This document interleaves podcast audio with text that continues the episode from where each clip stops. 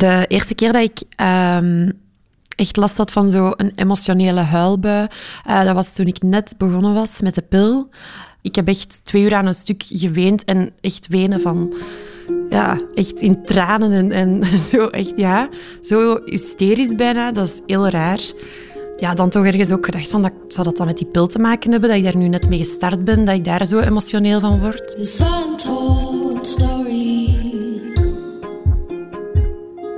Dit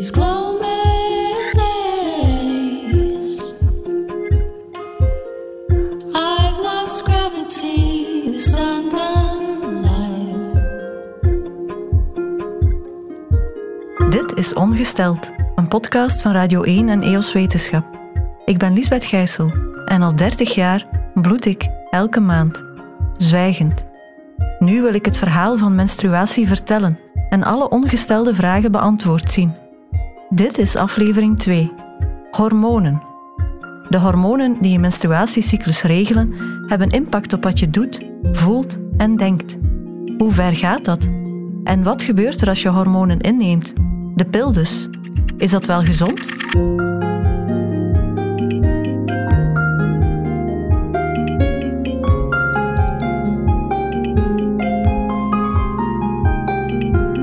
Stemmingswisselingen, hoofdpijn, buikpijn, acne, borstpijn, gewichtstoename.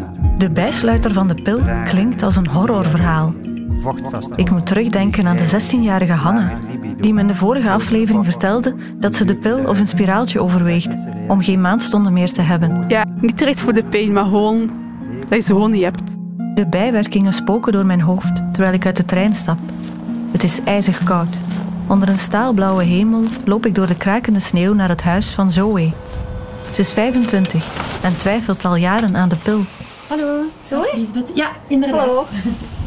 Welkom. Ik zal even mijn schoenen uit We praten over haar twijfels, terwijl ik opwarm bij een dampende kop thee. Dus ik ben begonnen met uh, de pil te nemen toen ik 19 jaar was, omdat ik toen um, een eerste ja, echt vaste relatie had. En um, ja, dat is ook gewoon gemakkelijk natuurlijk. Hè. Uh, ja. Ik wist toen ook op dat moment nog niet goed, oké, okay, wat, zou ik dan anders doen? De pil is het logisch. En um, ja, als je dan veilige seks zou hebben met je liefde, dan was dat gewoon ook de the way to go.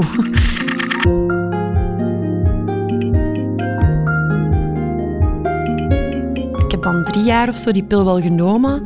Maar dan in de tussentijd ook wel echt zo uh, emotionele buien gehad. Ik voelde mij ook zo niet goed in mijn vel. Het gevoel dat je zo dik voelt als je in de spiegel kijkt, dat ik echt dan kan wenen, omdat ik mij zo onzeker voel. En voor dingen waar ik mij ook op andere momenten dan helemaal niet zo slecht over kan voelen. Dus dat dat, dat, echt iets is dat u...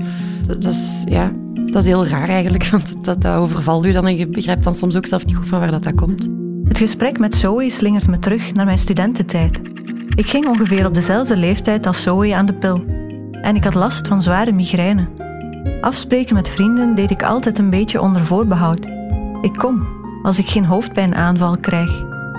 Of die hoofdpijn echt verband hield met de pil, weet ik nog altijd niet. Maar mijn huisarts raadde me aan ermee te stoppen, wat ik na lang twijfelen ook deed. Vooral twintigers twijfelen aan de pil. Als tiener gingen ze vaak zonder nadenken een eerste voorschrift halen, omdat ze seksueel actief werden, maar ook bijvoorbeeld om regelmaat te krijgen in hun cyclus of om geen menstruatie meer te hebben. Maar de pil kan nog wel wat andere effecten hebben, omdat ze de natuurlijke afwisseling van hormonen stillegt. Wat zegt de wetenschap over die bijwerkingen van de pil? Ik vraag het aan Hendrik Camus. Hij is gynaecoloog en verbonden aan het Universitair Ziekenhuis in Brussel. Er zijn best wel wat vrouwen die niet zo happy zijn met de pil, zegt hij. Ik schat dat als je ze allemaal op een rijtje zet, moet je denken aan ongeveer 10, 10 15 procent van vrouwen die de pil nemen, zijn er om een of andere reden niet tevreden over. Kun je er inderdaad depressief van worden? Een depressie is een, uh, is een ja, zware aandoening. Hè? Terwijl depressieve gedachten, depressieve gevoelens komen veel, veel, veel frequenter voor. En dat zie je ook wel eens bij mensen die de pil nemen. Sommigen voelen zich depressief, zeggen wel, ik weet niet, ik heb geen goesting, ik ben futloos. Een echte depressie zul je dus niet krijgen van de pil. Maar neerslachtigheid komt wel geregeld voor. Net zoals minder zin in seks.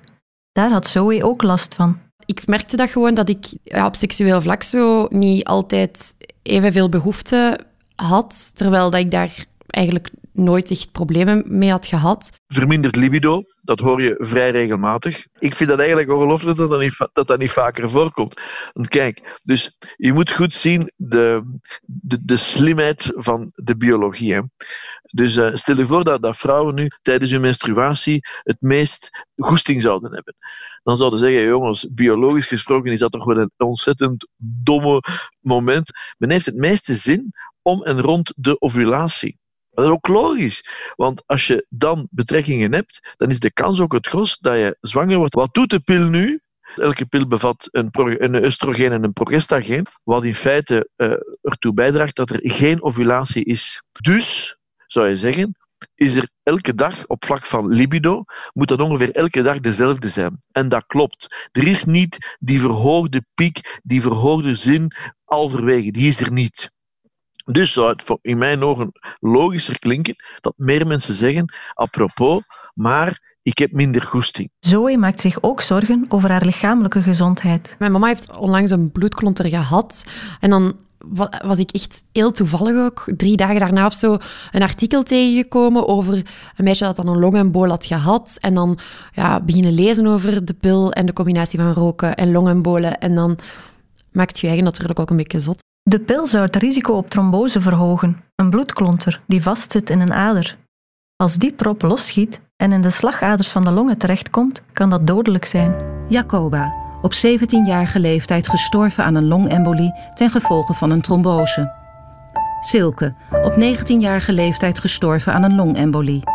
Petra, op 23-jarige leeftijd gestorven ook aan een longembolie. En ze zijn niet de enige. Mogelijk gaat het om tien, vooral jonge vrouwen, die in de afgelopen 25 jaar zijn gestorven aan een trombose en die de Diane 35 gebruikten. Moet je rekening houden met die risico's als je met de pil wilt beginnen? Ja, dat denk ik wel. Ik zal je een paar cijfers geven. Hè. Die oude pillen, hè, dus de microgenon 30 van vroeger. Als je die aan, uh, aan 10.000 vrouwen geeft gedurende één jaar, dan zullen ongeveer een vijftal vrouwen een trombose doen. Dus dat, is, dat noemt men 5 per 10.000 vrouwenjaren. Dat. Diasmin bijvoorbeeld, hè, dus ook een bekende pil, als je, dat, als je dat aan 10.000 vrouwen geeft, dan zullen er 9 een trombose doen. Dan heb je een pil die veel mensen kennen, is uh, de Dianepil. Hm? Wel, de Dianepil, dat is dan 12 per 10.000 per jaar. Dus je ziet, daar zitten verschillen tussen. Stel dat je geen pil neemt, dan moet je rekenen dat het ongeveer 2 tot 3 per 10.000 per jaar is.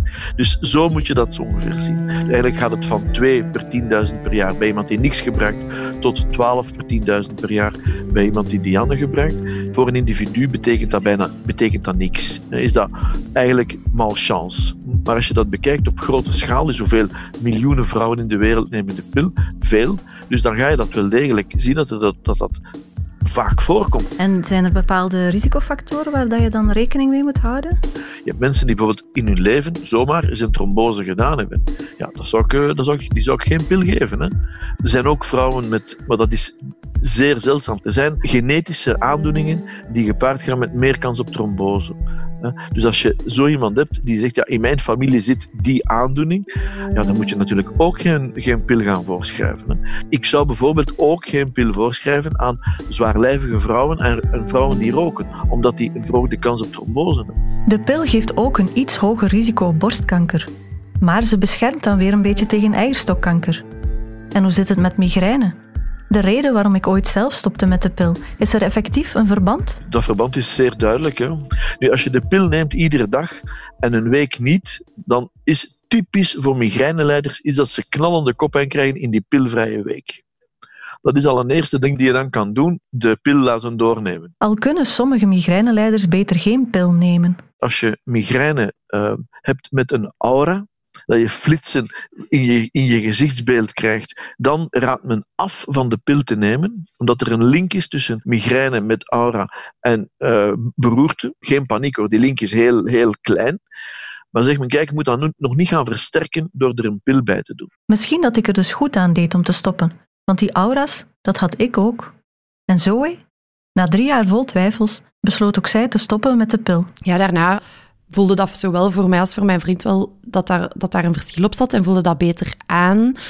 Ik had een opgelucht gevoel over mij gewoon. Zo, dat ik dat niet meer moest nemen. Al was het niet allemaal roze geur en maneschijn. Dan had ik natuurlijk wel het probleem dat doordat ik dan geen anticonceptie meer nam, dat, mijn, dat ik weer veel meer last had van mijn uh, maandstonden. En hoe uitzicht dat dan? Welke klachten heb je dan?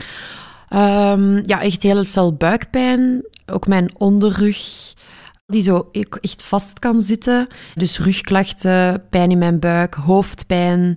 Ja, echt een heel zwaar gevoel in mijn hoofd. Dat ik echt zo, het ook lastig heb met door mijn ogen te kijken soms zelf. Ja, echt alles erop en eraan bijna zo. Gespannen borsten ook. Uh, ja, het hele lijstje bijna heb ik het soms het gevoel, maar... Inderdaad, de pil heeft ook heel wat voordelen. De menstruatie wordt korter, van gemiddeld vijf dagen naar twee à drie. Je verliest minder bloed en je hebt minder pijn. De pil wordt ook gegeven voor specifieke aandoeningen, zoals endometriose, een ziekte waarbij je veel pijn hebt tijdens je maandstonden. Hoe dat precies zit, zoek ik in een volgende aflevering uit. En sommige pillen helpen ook tegen puistjes of ongewenste haartjes. Zoe voelde zich dus opgelucht zonder pil. Maar na een tijdje begonnen de nadelen toch weer door te wegen. Het vrijen met condoom was toch niet altijd even leuk. Daarom besliste ze om toch weer aan de pil te gaan. Een lichtere pil nu, maar ook daarvan ondervindt ze invloed. Ik heb nu echt vorige maand ook, de avond voordat ik mijn regels ging krijgen, en dan de ochtend erna echt gewoon avond en ochtend ook geweend, geweend, geweend. En ik kon ook niet stoppen. Dat ik, ik ben gisteren toevallig naar de dokter geweest. Ik had daar ook gezegd van, ik heb dat nu weer, dat heel emotionele. Dus hij heeft mij nu een andere optie gegeven van um, de ring te gebruiken. Zo'n vaginale ring bevat natuurlijk ook hormonen. En Zoe hoorde al verhalen van een vriendin die daar migraine van kreeg. maar zoals ik bij elke mogelijke optie um, op vlak van anticonceptie twijfels heb, heb ik bij die ring ook natuurlijk wel twijfels. En ik vroeg mij nog af ook of dat, dat dan op hormonaal vlak minder effect had, bijvoorbeeld dan de pil. Maar dat is dus ook niet waar. Um, ja, waarom schakel ik daar dan nu op over? Omdat ik het met mijn dokter heb besproken en omdat dat dan nu een goede optie lijkt. Maar ja, er is bij alles wel iets wat dat je kunt aanhalen van oké, daarom dan niet, daarom dan niet. Eh, ja, het beste is nog altijd niks, denk ik. Alleen op vlak van gezondheid dan, maar uh, ja, op vlak van gemak en comfort. En, um, en daar kiest je dan toch ergens voor natuurlijk. Ja, we zullen zien wat het geeft bij mij dan, denk ik. De vaginale ring werkt volgens hetzelfde principe als de pil. En dus geeft die ook een klein risico op trombose en ook depressieve gevoelens komen voor. Wat als je als vrouw geen hormonen wilt nemen, maar ook nog geen kinderen wilt? Welke andere opties zijn er? Niet zo heel veel. Hè. Het belangrijkste naast de condoom is, is de klassieke uh, spiraal op, met koper. Uh, maar spiraal heeft natuurlijk uh, heeft een hoop neveneffecten die de pil niet heeft. Mensen met een spiraal zien hun menstruatiehoeveelheid flink toenemen. Als je zegt, klassiek, iemand heeft vijf dagen menstruatie, je geeft ze de pil, hebben ze nog twee, drie dagen menstruatie, je steekt een spiraal met koper, hebben ze zeven, acht dagen. En dat is ook de reden dat je nu een shift ziet naar het hormoonspiraal, omdat er nu ook hormoonspiralen zijn voor alle leeftijden, alle soorten baarmoeders. Het hormoonspiraal. Hendrik Camus is er een absolute fan van, al kan de plaatsing ervan wel wat pijnlijk zijn. Maar het voordeel is, je hoeft vijf jaar lang aan niets te denken. Want zo'n spiraaltje blijft je vijf jaar lang beschermen. En je menstruatie wordt er een pak aangenamer door. Hormoonspiraal, I like it. Je plaatst een spiraal en rond de spiraal gewikkeld is een, eh, een coating. Hè? En in die coating zit een progestageen. Dat maakt de binnenkant van de baarmoeder, door die progestageen continu af te scheiden gedurende vijf jaar, hè, maakt dat die binnenkant van die, van die baarmoeder flinterdun. Resultaat, uh, je hebt bijna geen menstruatie meer. Nog veel minder menstruatie met een hormoonspiraal dan met de pil. Dus zeer interessant voor alles wat te maken heeft met verhoogde bloedingen. Dus dat is een, dat is eerste zaak. Tweede zaak, um, daardoor is de kans op zwangerschap nog veel kleiner dan bij de pil. Maar ook met het hormoonspiraal kunnen negatieve gevoelens gepaard gaan. Hendrik Camus wil vooral meegeven dat je altijd kunt stoppen en iets anders kunt proberen. Van belang is, hè, globaal, dat is contraceptie, is individueel. Je moet dat echt individualiseren. Per persoon moet je dat uh, proberen op maat te maken. En je, daarvoor heb je een arsenaal van mogelijkheden. Van, van de pil tot een spiraal, tot, tot andere dingen, tot, tot een ring en zo verder. Je moet kijken, eh, heeft ze oog een bloeddruk, heeft ze een bepaalde ziekte. Je moet de mensen ondervragen. Hè. Eh, en dan leg je uit wat je gaat doen. En je gaat altijd, begint altijd met drie maanden. Je oké, we gaan dat hier één doosje, heb, drie maanden, we gaan dat proberen. Poenk. En dan komt ze terug en dan kan je voor veel langer geven. Hè. En dan sturen ze naar de huisarts en die kan dan verder doen. Hè. Uiteraard moet je er tijd in steken. Mensen hebben recht op, uh, op uitleg. Mensen hebben recht op, op, op, op iets dat deskundig is. Een uitgebreid gesprek met een arts. Dat is wat Zoe nu ook heeft gekregen. Maar ze heeft er wel jaren op moeten wachten. Ik zei het nu nog dan tegen mijn dokter gisteren. Het was nu bij de huisarts dat ik um, voor de eerste keer een uitgespreid gesprek heb gehad. En, en dat iemand mij eigenlijk alle opties voorlegde en helemaal had uitgelegd. En met mij ook gezocht heeft van wat is nu voor u op dit moment de beste keuze en waar voelt jij u goed bij?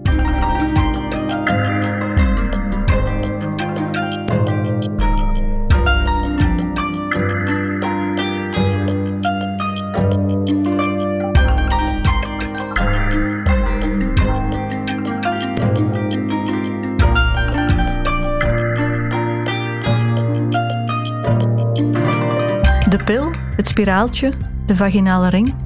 Ze bevatten allemaal hormonen en die kunnen dus invloed hebben op je lichamelijke gezondheid en op je gemoed. Maar ook de natuurlijke menstruatiecyclus heeft zo zijn impact. Heel veel van ons gedrag, van wat we denken, wat we voelen, wordt beïnvloed door onze geslachtshormonen. Wat ik uh, herinner is dat ik uh, aan het eten was met, met vrienden. En uh, het werd me allemaal te veel. En ik ben toen echt vertrokken. Dit is Sarah. Op sommige dagen is ze overgevoelig voor geluid en wil ze het liefst geen mensen zien. De geluiden, de gespreksonderwerpen, die, ja, ik, ik zat niet in die zone. Dus het was een beetje meer zo small talk. En ik voelde dat ik in mijn hoofd heel de tijd bezig was met, met mezelf, met emoties. En ik zag gewoon, ah, die een ober loopt hier constant voor mij, dus die komt te dicht bij mij. Een kennis die te luid spreekt, dus ik kan mij niet concentreren op de groep. Heel het geheel was gewoon te, te veel voor mij. Ik moest weg. Dat doe ik eigenlijk wel meer. Als iemand een repetitieve handeling doet, dan kan ik mij daar zo hard op focussen en dan word ik boos. En ik besef dan rationeel, ik heb hier geen reden om boos te zijn, maar diep van binnen wil ik niks anders dan gewoon roepen tegen die persoon van leg alsjeblieft dat lepeltje neer. um, en ja, dus dat wil zeggen dat je heel veel van je emoties constant aan het onderdrukken bent. Wat dat maakt als je na zo'n dag thuiskomt, dat je eigenlijk, ja, om zes uur moest ik bijna al gaan slapen, omdat ik zo overprikkeld en moe was. Ze kan ook huilen om niets en voelt zich erg neerslachtig. Ik ben hoogsensitief, dacht ze. Ze is depressief, dacht de dokter. Maar ik zei toen van, ja, maar het is zo raar, want het is zo drie dagen en dan word ik terug wakker en ben ik eigenlijk een heel gelukkig persoon. Dat is wel raar, want als je een depressie hebt, dan kom je daar niet na drie dagen terug uit. De problemen werden steeds erger. Sarah is leerkracht en ze kon ook op haar werk niet meer normaal functioneren. Ik zat in de les en ik voelde dat ik moest huilen. Dus ik ben gewoon uit de klas gelopen, naar mijn directie gestapt. Uh, waardoor ze die klas onmiddellijk hebben moeten uh, overnemen. En dan heb ik een, uh, ja, een viertal uur op haar bureautje gezeten, op de zetel gelegen en gehuild toen ben ik naar een dokter gegaan en die heeft me dan gevraagd om mijn uh, cyclus op te schrijven. In de zin van niet, niet op te schrijven wanneer ik mijn maandstonden had, maar mijn emoties. En daarna ben ik uh, met die dokter dan gaan terugkijken van wanneer in mijn cyclus dat, dat altijd gebeurde. En dan hebben we een duidelijk patroon gezien. Uh, voornamelijk dus de, de dagen rond de ijsprong en de week voor mijn maandstonden dat ik anders functioneer dan hoe ik normaal functioneer. Toen viel de term PMDD, of premenstruele dysfore stoornis. Een soort van premenstrueel syndroom, maar dan veel erger. Je kunt het bijna zien als een depressieve episode die enkel premenstrueel uh, voorkomt. Dus dat zijn echt heftige klachten die elke maand terugkeren en daarmee ook um, je leven best wel in de weg kunnen zitten. Mitchell Kappen is psycholoog en onderzoekt aan de Universiteit Gent de wisselwerking tussen hormonen en emotionele reacties. 3 tot 8 procent van de vrouwen zouden lijden aan PMDD, zegt hij. Al moeten we erbij zeggen dat het moeilijk is om betrouwbare cijfers te vinden, Want heel veel onderzoek is er niet en het verschil met PMS is niet altijd even duidelijk. Het is een beetje hetzelfde als PMS eigenlijk, maar dan dus de ernstige variant. Dus uh, dat kan zowel lichamelijk zijn, dat kan psychologisch zijn. En dat heeft eigenlijk heel veel te maken met ook uh, depressie bijvoorbeeld. Dus ernstige neerslachtigheid, jezelf niet voelen, uh, geen zin hebben bijvoorbeeld om de deur uit te gaan. Um, maar het kan dus ook food cravings zijn of, nou ja, het, het is vrij uiteenlopend. Dus je hebt wat minder energie voor je hobby's, voor je vrienden. Um, terwijl je dat eigenlijk jammer vindt en je juist zou denken van, ah, het zou me eigenlijk ook weer energie geven, maar nou ja, kunt het gewoon niet opbrengen. Makkelijk ezelsbruggetje, uh, omdat PMDD nog wat minder bekend is. Is het iets wat jij ook zou schalen onder depressie? Want dat is toch iets wat mensen wat beter kennen. Het is echt uh, van extreem gelukkig. Je kan dansen en je ziet je vrienden en dat is een oprechte vorm van geluk. En uit het niets zakt dat.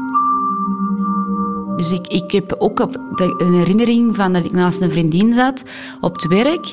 En we waren aan, aan het praten en ik voelde mij wegzakken. Letterlijk van, van gelukkig naar... Ik moet naar huis. En dan, ja, dan zat ik weer drie dagen thuis. ik lach er nu mee, maar toen was dat natuurlijk niet zo leuk. En er zijn ook lichamelijke klachten. PMDD gaat vaak gepaard met rugpijn, spierpijn, buikpijn, pijnlijke borsten en hoofdpijn. En een ander symptoom waar ik het nog niet over heb gehad, is ook wel brain fog. Uh, dat je dus je niet kan concentreren. Het heeft geen nut voor mij om er tegen te vechten. En tijdens die slechte concentratiedagen door te bijten gaat niet. Brain fog, dat wordt inderdaad ook wel eens genoemd. Um, en dat is hoe, hoe, mensen dat ook zelf omschrijven. En nou, stel ik leg je iets uit, dan is dat iets wat normaal gewoon bij je binnenkomt. En dan, dan kun je dat, cognitief kun je dat allemaal aan. Maar op het moment dat je dan zo'n brain fog episode hebt, of dat het allemaal wat te veel is, dan komt het gewoon niet binnen. En vaak hangt het ook samen met bijvoorbeeld overprikkeldheid. Dus dat, dat er al zoveel binnenkomt en dat jouw hersenen gewoon eigenlijk zeggen, hey, het, het zit een beetje vol. Valt er ook iets tegen te doen? Heel snel wordt er, de, wordt er anticonceptiepil voorgeschreven. En dat is eigenlijk om een soort van die hormonale schommelingen dus uit de weg te gaan. Want dan, dan heb jij niet meer die premenstruele fase. Um, op je beurt kunnen natuurlijk de pil ook nog andere dingen met zich meebrengen. Dus als jij niet lekker reageert op die hormonen, of er zijn andere redenen waarom je dat niet wil. Misschien dat je niet comfortabel bij voelt, of misschien dat je zwanger wilt worden. Of wat er dan gedaan wordt, is eigenlijk meer om leren gaan met die klachten. Dus ook hoe dat bij een depressieve episode zit. Um, hoe leer jij beter die stress een plekje te geven, of je energie weer terug te vinden. Voor Sarah werkte de pil niet. Ze neemt nu al enkele jaren antidepressiva en die lijken wel soelaas te brengen. Ik ben in balans, dus ik voel nog altijd, ik heb nog altijd rugpijn, buikpijn. Ik voel nog altijd wel een zekere vorm van neerslachtigheid, maar dat is heel leefbaar. En zeker ook het uh, stukje van de oversensitiviteit aan geluid. Ik merk dat dingen mij triggeren, maar niet meer die, die woede is eigenlijk echt weg. Dat willen roepen naar iemand of dat willen uh, uiten van, van je emoties, dat is echt afgevlakt. Dus dat is het voordeel. Sarah merkt dat het ook beter gaat als ze toegeeft aan wat ze op dat moment nodig heeft. Zoals vroeg gaan slapen, niet te veel sociale afspraken plannen of gezond eten. Ze moet haar leven en werk dus nog wel aanpassen. Toch was ze op een of andere manier blij met de diagnose. Of beter, opgelucht. Er verandert niks. Je gaat daar heel je leven mee moeten leren leven. Maar uh, ja, je voelt je zo abnormaal wanneer je dus uh, impulsief reageert of uh, uh, neerslachtig bent. En als je dan weet, het, het is wel terecht, het is wel iets, dan is dat toch een, een zekere vorm van een opluchting. Ik denk aanvaarding, dat er dat bij mij is gekomen. Gelukkig leidt maar een kleine minderheid van de vrouwen aan PMDD. Toch geven zeven op de tien vrouwen aan last te hebben van een cyclus. Bijvoorbeeld tijdens die premenstruele fase. Ze reageren dan vaak wat gevoeliger en zijn sneller geïrriteerd. Premenstruele fase, de menstruatiedagen zelf, voor sommige mannen is het één pot nat. And when we get mad, you always ask us if we're on our periods. I have to know whether you're serious or not. You could see there was blood coming out of her eyes, blood coming out of her wherever. She was off base. There was an immediate backlash, and Trump spent the weekend doing damage control. I didn't even finish the answer because I wanted to get on to the next point. If I finished it, I was going to say ears or nose.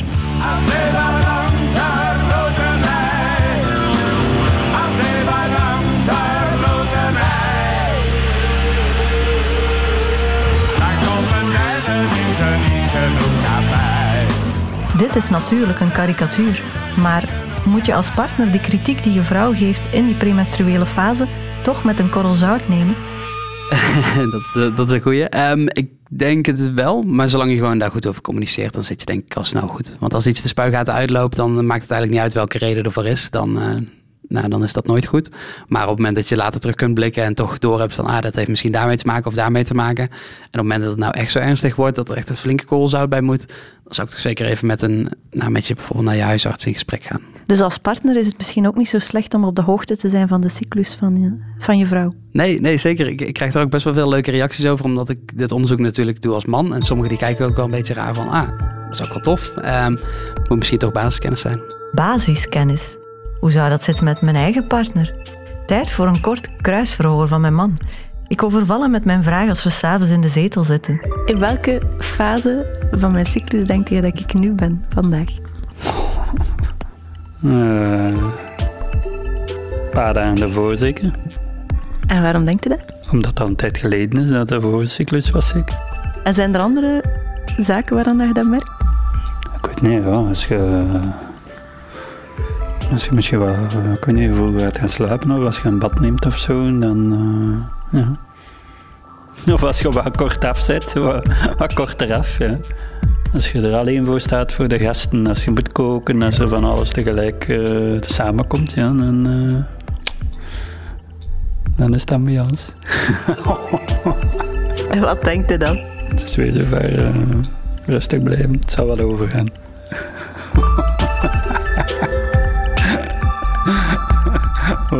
Dus ik heb zelf ook wel dat typische premenstruele gedrag.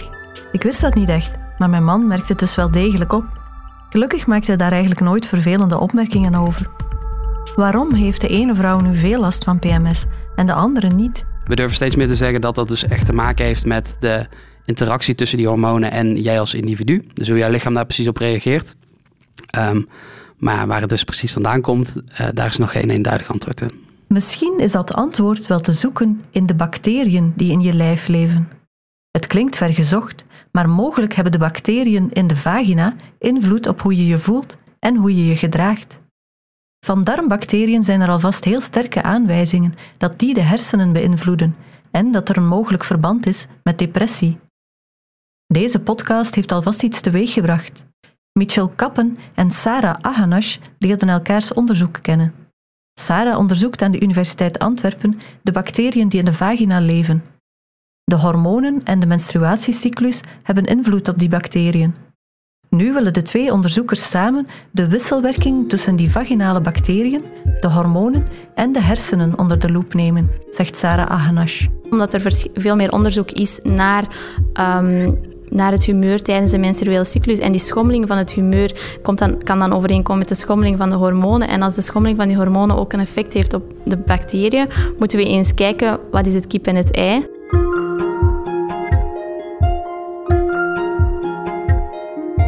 Alles wat in de buurt van de vagina komt, kan trouwens invloed hebben op wat daar leeft. Ook menstruatieproducten dus. Tegenwoordig is er heel wat keuze. Naast het klassieke maandverband en de tampon veroveren nu ook wasbaar menstruatieondergoed en de menstruatiecup de markt. Zo'n cup vangt inwendig het bloed op. Na een paar uur haal je ze uit. Je giet het bloed eruit en kunt ze opnieuw indoen. Zoe is alvast een enthousiaste gebruiker. Ik ben begonnen met de Cup, omdat ik uh, sowieso vanuit milieuoverwegingen dat wel gewoon een goede optie vind. Dat, ja, als je daarbij nadenkt hoeveel tampons en uh, maandverbanden en zo dat, dat je verbruikt, dat dat, dat dat eigenlijk wel immens is. maar op publieke plaatsen probeer ik dat dan persoonlijk te beperken, om daar, uh, omdat als je dat dan probeert uit te halen of zo, en je hebt geen lavabo in wc, dat dat dan, ja, als je dat dan probeert uit te halen of zo en je handen zijn daarvan ja, een beetje vuil of zo, ja, dat dat dan een beetje lastig kan zijn natuurlijk. Ik laat dat meestal gewoon ook wel zitten dan gedurende de dag. Zo'n cup kun je inderdaad, volgens de handleiding, tot 12 uur inlaten. Maar is dat wel gezond? En hoe zit het eigenlijk met het vervangen van andere producten? Er wordt meestal gezegd voor een tampon om die om de vier uur te vervangen. Een hoog absorptieniveau uh, gepaard met het te lang inlaten van een tampon kan zorgen voor infectiehaarden, dus broeihaarden voor bepaalde bacteriën. Die vinden daar eigenlijk een fijne omgeving in te groeien um, en kunnen zorgen voor een, een, septische shock. En dat wordt dan uh, een toxic shock syndrome genoemd. Um, en dat kan wel heel gevaarlijk zijn. Hetzelfde kan ook voorkomen met een menstruatiecup die niet goed gesteriliseerd is. Zowel voor de menstruatiecup als het wasbaar ondergoed, dat is een heel, nieuw onder, heel nieuwe hype dat, is aan, dat aan het opkomen is, maar nog heel weinig onderzoek rond gedaan is. Uh, wat niet noodzakelijk wil zeggen dat, dat dat wordt afgeraden. Uit één onderzoek kwam alvast de aanbeveling om de cup maar beter geen 12 uur in te laten. Je vervangt ze best om de 6 uur, omdat ze anders risico zou geven op dat toxic shock syndrome. Gelukkig is die zogenaamde tamponziekte zeldzaam. En hoe zit het met good old maandverband? Bij maandverband zijn die uren wel iets anders dan bij een tampon, omdat je die niet inbrengt. Uh, maar daar heb je dus ook wel het voorval van geparfumeerde maandverbanden. Uh, en geparfumeerde maandverbanden worden ook wel afgeraden. Aan de ene kant kan uh, geparfumeerde maandverband zorgen door een combinatie van de geur van het bloed voor eigenlijk nog sterkere geuren. Um, en aan de andere kant, die parfum eigenlijk in het maandverband zorgt voor een nog bevochtigende, nog uh, omgeving waar eigenlijk nog meer bacteriën in kunnen groeien. Uh, dus het wordt toch wel afgeraden om te gebruiken. Iets om over na te denken. Het maandverband dat ik zelf gebruik is ook geparfumeerd. Niet dat ik dat bewust daarom koop, maar geparfumeerde producten lijken wel de standaard in de supermarkt. Dat kan dus paradoxaal genoeg zorgen voor sterkere menstruatiegeurtjes. Nu ja, blijkbaar kikken sommige mensen daarop. In Japan is er zelfs een parfum ontwikkeld dat ruikt naar menstruatiebloed.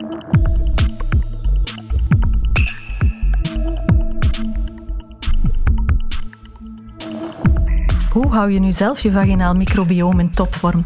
In principe hoef je daar niets voor te doen. Je vagina wassen met speciale zeep is bijvoorbeeld helemaal niet nodig. Integendeel, het schakelt goede bacteriën uit, omdat de zuurtegraad in je vagina daardoor stijgt. Als de zuurtegraad stijgt, dan kunnen eigenlijk schimmels beter groeien en dan heb je een schimmelinfectie. Um, er zijn verschillende manieren waarom de zuurtegraad kan stijgen, zoals bijvoorbeeld het gebruiken van vaginale zeepen of vaginale douchingen.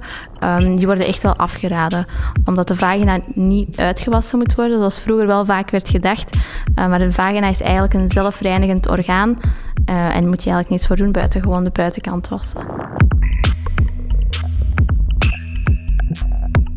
Voor Zoe is het afwachten wat de ring zal brengen. Zal ze nog steeds een impact voelen op haar gemoed? Of op haar libido? Zal ze nog veel hoofdpijn en rugpijn hebben? Die pijn speelde haar in haar studententijd parten, toen ze een tijdje geen pil nam. Op de tweede dag um, van mijn regels hoopte ik toch altijd dat ik geen examen of zo zou hebben, omdat ik die dag dan echt heel veel last had van een zwaar hoofd, van rugpijn. Uh, en dat maakt het dan echt heel moeilijk om je te kunnen concentreren. Um, en als je dan met zo ja, in die staat een examen moet maken, is dat echt niet ideaal. Ik heb daar toch veel mee bezig geweest ook toen, van lab, is weer van dat. Gaat een minder examen zijn of zo? Ik had daar dan echt schrik voor ook. The story.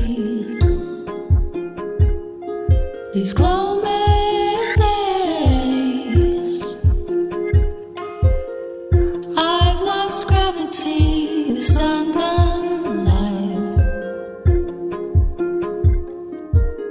examen afleggen terwijl je in de eerste dag van je menstruatie zit. Het is geen ideale combinatie.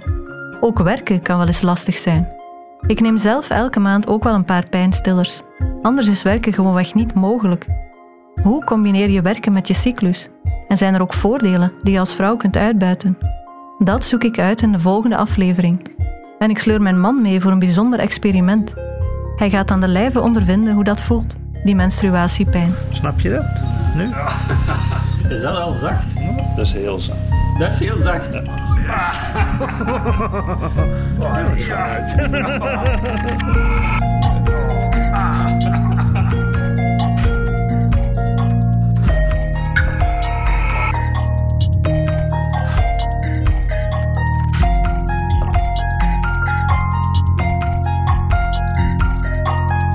Dit was Ongesteld een podcast van Radio 1 en EOS Wetenschap. Met mezelf, Lisbeth Gijssel. En met veel dank aan Wart Bogaert en Hendrik de Smet, die me hebben begeleid in alles wat ik deed. De muziek komt van Ansatz der Machine. Wouter Schuddink deed de montage. Het artwork is van Anne Manteleers. Heel veel dank ook aan alle vrouwen die hun verhaal met mij wilden delen. Heb je veel gehad aan deze podcast? Deel hem dan of schrijf een review, dan kunnen anderen hem sneller terugvinden. Wil je nog meer weten? Kijk dan op de website www.eoswetenschap.eu ongesteld. En ga zeker ook eens kijken in de app van Radio 1. Daar vind je nog meer boeiende podcasts.